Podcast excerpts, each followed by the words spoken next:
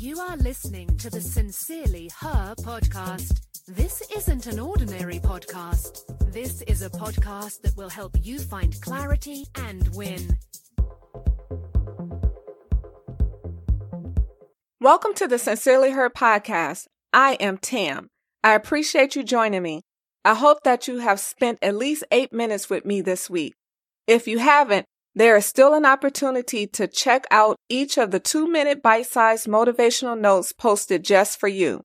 This week, I asked you to consider how you're spending your time. I encouraged you to move on and talked about mastering your mind.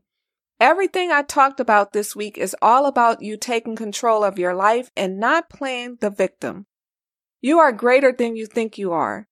It's up to you to take responsibility for your life, but it doesn't hurt to have some words of encouragement. I hope my words inspire you.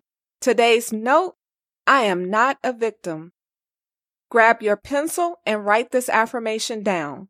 Write it on a post it note, write it in your journal, or write it on a note card. I never let negative self beliefs sabotage me. I never stop believing anything is possible. I never give up.